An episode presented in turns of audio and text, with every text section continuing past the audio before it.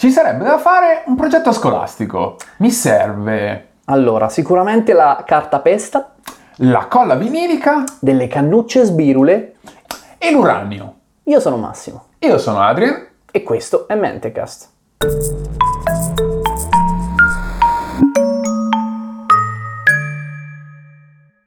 Bentornato Adrian, oggi la puntata di Mentecast riguarda un bambino prodigio. Dove ero andato? Dove eri andato? In bagno. Ah, ok. E... Bambino prodigio, un bambino prodigio si trova in America e come poche volte oltre questa puntata ci troviamo questa volta nella storia molto recente. Infatti i fatti di cui parleremo riguardano gli anni 90, ok? C'è l'Anis Morissette, eh, Hyper Jam. c'è Hyper Jam e c'è David Hahn, un Mm. ragazzino che all'età di 17 anni decide di passare il suo tempo con un po' meno riviste con le donne nude e un po' più reattori nucleari fatti da dentro casa. Nasce a Commerce Township nel Michigan nel 1976, a 10 anni in famiglia gli regalano The Golden Book of Chemistry Experiments, un libro di chimica famoso ma però datato un po' vecchiotto. Un, Un po' vecchiotto, glielo regala tipo il padre della sua matrigna, il nonnigno, insomma. Esatto. E il- questo tipo, insomma, è un vecchio libro, Eh quindi... sì, è un vecchio libro e quindi No- ci non sono... è che ci stanno gli esperimenti per bambini che ci trovi oggi, non No, le diciamo acque che- colorate. Esatto, diciamo che oh, ci sono dentro tutte quelle informazioni che adesso verrebbero omesse. Cioè, Infatti lui hardcore. come prima cosa riesce a produrre della nitroglicerina Sì, e si appassiona subito bravo. di esplosioni perché in realtà poi questo fil rouge di far, eh, di far esplodere le cose, delle cose pericolosissime è quello che ci manterrà per tutta la puntata. Sì, Per lui esempio, si installa un bellissimo laboratorio dentro la sua cameretta, Mhm. con immagina la moquette, eh, il coso di Hello Kitty, qualcosa del genere. No, vabbè, un maschio. però. poster del suo giocatore di basket preferito E i becker, eh, le ampolle, eh, le, le fiale sì, sì. e tutto quello che c'è in un laboratorio di chimica vero. Sì, sì, e il Veri fosforo reagenti, rosso il fosforo anche. rosso, sì, sì, un sacco di cose assurde. Eh, a serie, una serie di esplosioni costringeranno il severissimo padre a mandarlo in garage dove può fare i cavoli che vuole, non senza supervisione. Dalla cameretta al garage.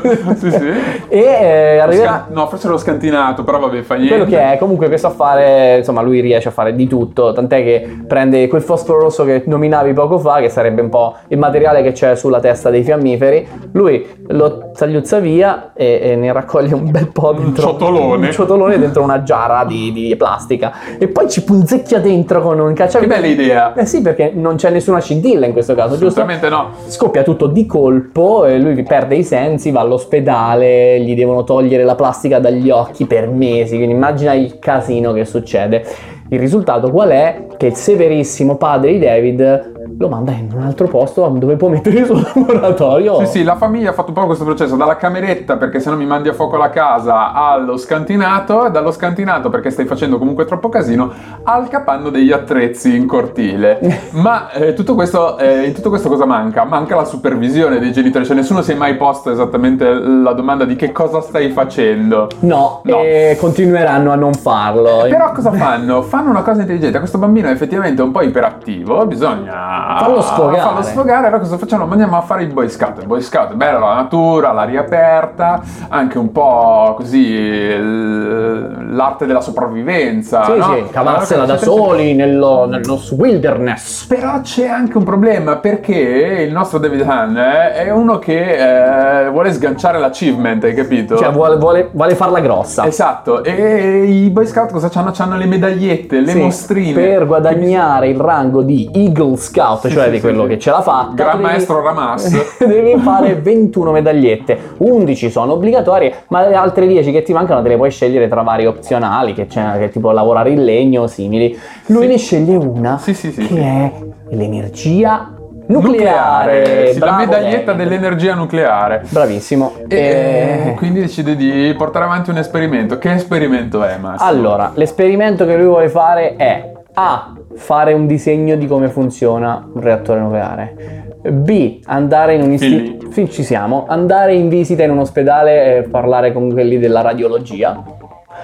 C. Con plastica e cannucce fa un modellino. Mhm. Dopodiché raccimola dei materiali radioattivi e fa un reattore vero. In che senso racimola dei materiali radioattivi? Esatto, questa, è la, questa sì che è una domanda. Infatti, nel George, uh, George, Orwell, se non sbaglio, a un certo punto dirà un giorno: Sì, sì, bella l'energia atomica, ma la domanda che dovremmo farci è: è facile gestirla? Non è che la gente se la, la può fare. Sì. La risposta è sì, grande George.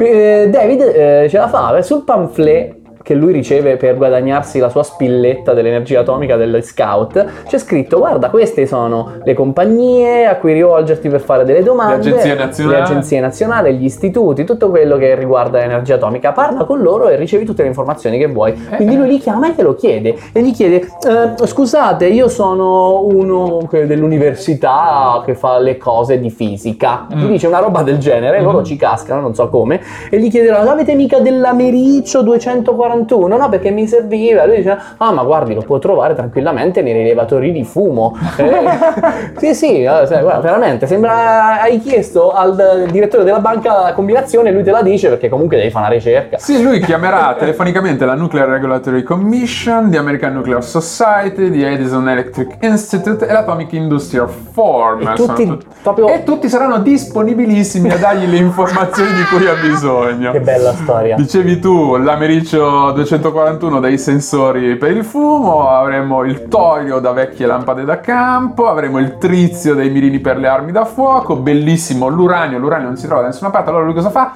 Chiama la Cecoslovacchia e ordina dell'uranio telefonicamente. Com- com- è, un, è un fenomeno. No? È un fenomeno, gli fa, sa, sono del, del, Dipartimento di Fisica dell'Università del Michigan, mi, mi serve l'uranite, ce l'avete? Pronti? Vai! Ok. Me lo spediscono via Ma FedEx. C'è, c'è, anche, c'è, anche, un'altra cosa che a lui mm, serve, che a lui serve, è il radio 226. E noi di Mentecast sappiamo dove trovare il radio 226. Sì, se avete seguito la nostra puntata sul commercio radioattivo, saprete che a un certo punto gli indici degli orologi luminescenti erano dipinti appunto con una mistura di radio. E lui sarà esattamente quello che farà: andrà da un vecchio orologiaio e comprerà un antiquario. Un antiquario, Anzi, sì. una, un piccolo fun fact è che lui stava passando in giro per la città col suo contatore Geiger, perché comunque lui lo faceva. L'antiquario a un certo punto no, da picco. fuori la strada, da fuori la strada già lo sente, dice che è successo. Cerca, cerca, cerca e dentro trova un orologio in cui all'interno c'era stata lasciata una fialetta da una delle Radium Girls. Caspita, e quindi che cioè, eh, proprio fantastico. Rimandiamo. Las- lascerà una nota all'antiquario dicendogli se ne trovi altri chiamami e ci metterà un sacco di errori di grammatica, quindi pensiamo anche il grado di imbecillità delle persone disponibili con lui che ricevono anche da professori presunti delle cose piene di errori grammaticali. Dove ci avete la testa? Per le Radium Girls rimandiamo la nostra puntata sul commercio radioattivo, molto bella. La più bella. L'abbiamo fatta noi, non so se la più bella, molto bella. Molto bella. E insomma, lui comincia a costruire il suo reattore nucleare, ma non è un reattore nucleare normale, no, è, è un... un reattore nucleare autofertilizzante. E come funziona il reattore allora, nucleare autofertilizzante? Cioè, qual è il suo, il suo, obiettivo? Il suo obiettivo è mh, pro, no, produrre, ma ricavare una quantità alta, elevata di energia eh, scindendo degli atomi particolarmente poco stabili, ok? Normalmente tu prendi l'uranio, gli butti dentro un neutrone e lui acquisisce una conformazione nucleare instabile, si spezza e rilascia tra, oltre all'energia anche dei neutroni che infatti vanno a creare nuovo uranio, quindi autofertilizzante nel senso che si crea il carburante da solo.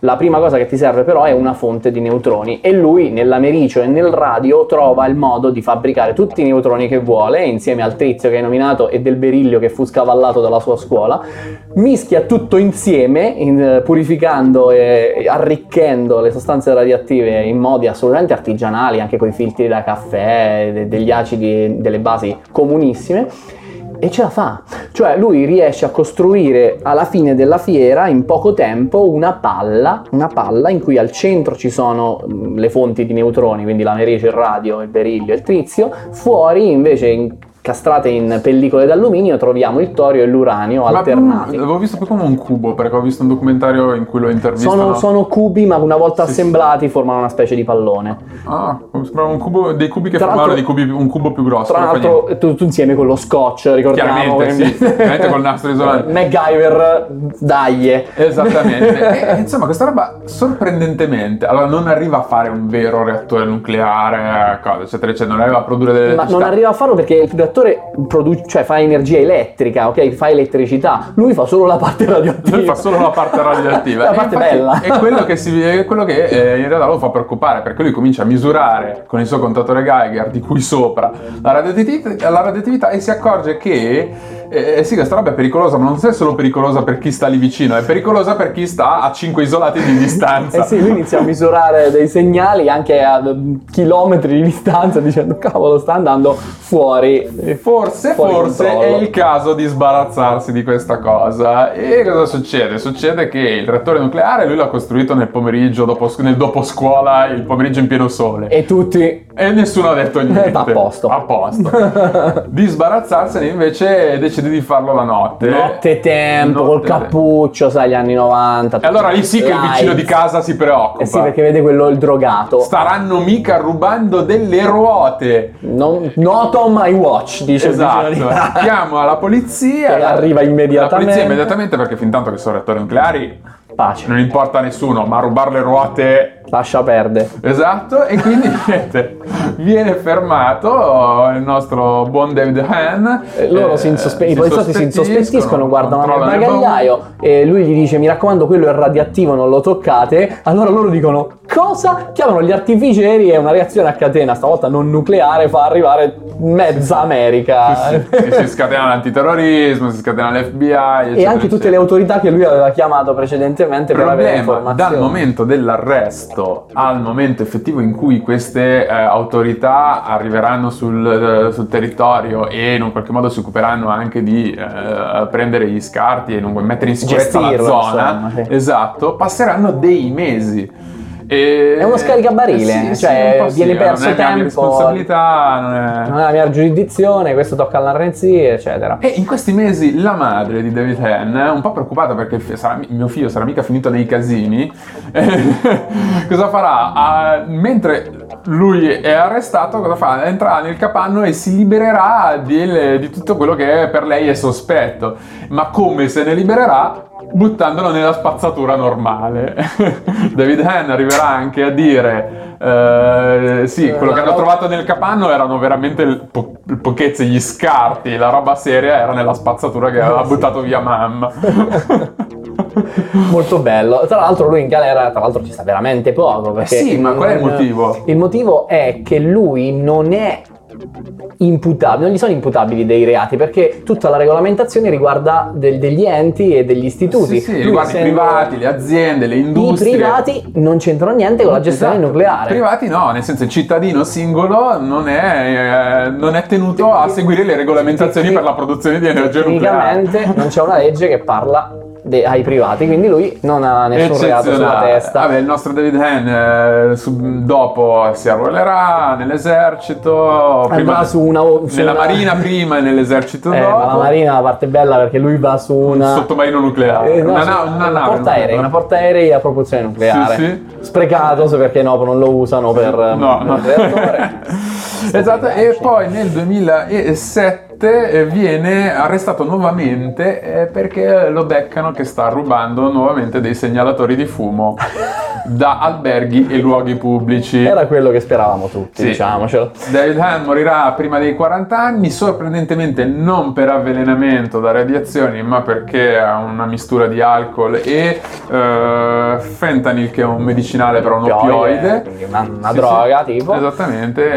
E niente, cioè, lo lasciamo così. il- la- tutta questa testimonianza deriva da una intervista del 98 fatta da Ken Silverstein, sulla base della quale sono state fatte, oltre che l'articolo che compare su Harper's Magazine, Mhm. eh, ci sarà che è un film del 2003, poi un film del 2016, poi addirittura una puntata di Mentecast del 2019. Una roba incredibile, incredibile. E lu- non ci sono moltissimi fan fact eh, perché già la storia di per sé è abbastanza ridicola. Eh, l'unica cosa è che eh, alcuni diranno, vabbè, eh, Scusa, eh, dopo questa cosa qui non è che adesso ce ne sono. Invece ci sono delle altre. si producono altri ragazzini nella, pro- nel- nelle- nella costruzione di reattori nucleari. Nel 2008 È tutto vero. Taylor Wilson riesce a costruire un reattore nel suo garage a 14 anni, quindi battendo il record di David Hahn che ne aveva 17, ma dura poco il suo record perché nel eh, 2014 eh, Jamie Edwards eh, ci riesce a soli 13 anni. È una gara, eh? È una gara. È È, aperta, potete l'altro- partecipare tutti quanti. Fate figli e ditegli subito da bambini come si fa un reattore nucleare, così magari a 12 già ce la fanno da soli. Oh, che Bravi. bello, che bello, che bello, che bello. Non bello quanto Ursulo, di che cui i reattori nucleari a lui proprio gliene ma no, frega ma lui niente. proprio è- lui quando va in- vuole andare a prendere il sole va a abbronzarsi all'uranio 238. E voi invece se volete abbronzarvi la vostra scelta migliore è sicuramente quella di cercare Mentecast dove su YouTube, su iTunes e su Spotify condividendolo anche su Facebook, Instagram e Twitter. Ho detto qualcosa che ha senso? No, esattamente che non ha senso il fatto che voi non l'abbiate ancora fatto. Fonti, fonti che dovete andare a vedere qua sotto perché sono sempre un po' di più di quelle che citiamo, un bel po' di più, nello specifico quello- l'articolo che citavi prima su harpers.org che è del 1998, The Radioactive Boy Scout, Eh, su arstechnica.com ho, ho trovato due articoli postumi alla morte di David Hahn, Eh, su YouTube un documentario su David Hahn con lui protagonista che linkerò sotto perché è diviso in due parti, quindi sono due video diversi, un articolo su medium.com e poi eh, sul sito dell'FBI, eh, vault.fbi.gov, eh, c'è la parte diciamo di, di tutto il fascicolo riguardante David, La- David Hahn. Vi ricordo che è sempre molto sicuro loggare sul sito dell'FBI. Io non aggiungo fonti perché sostanzialmente io mi sono guardato un po' di cose e tutte facevano riferimento all'articolo di, eh, di, Harper's Ken, di. Silverstein. Quindi a un certo punto ho detto: Ma sai che c'è? Sono andato direttamente su quello e non c'era troppo di più da sapere. Basta. Non riusciremo mai a fare una chiusa. Grammofonen!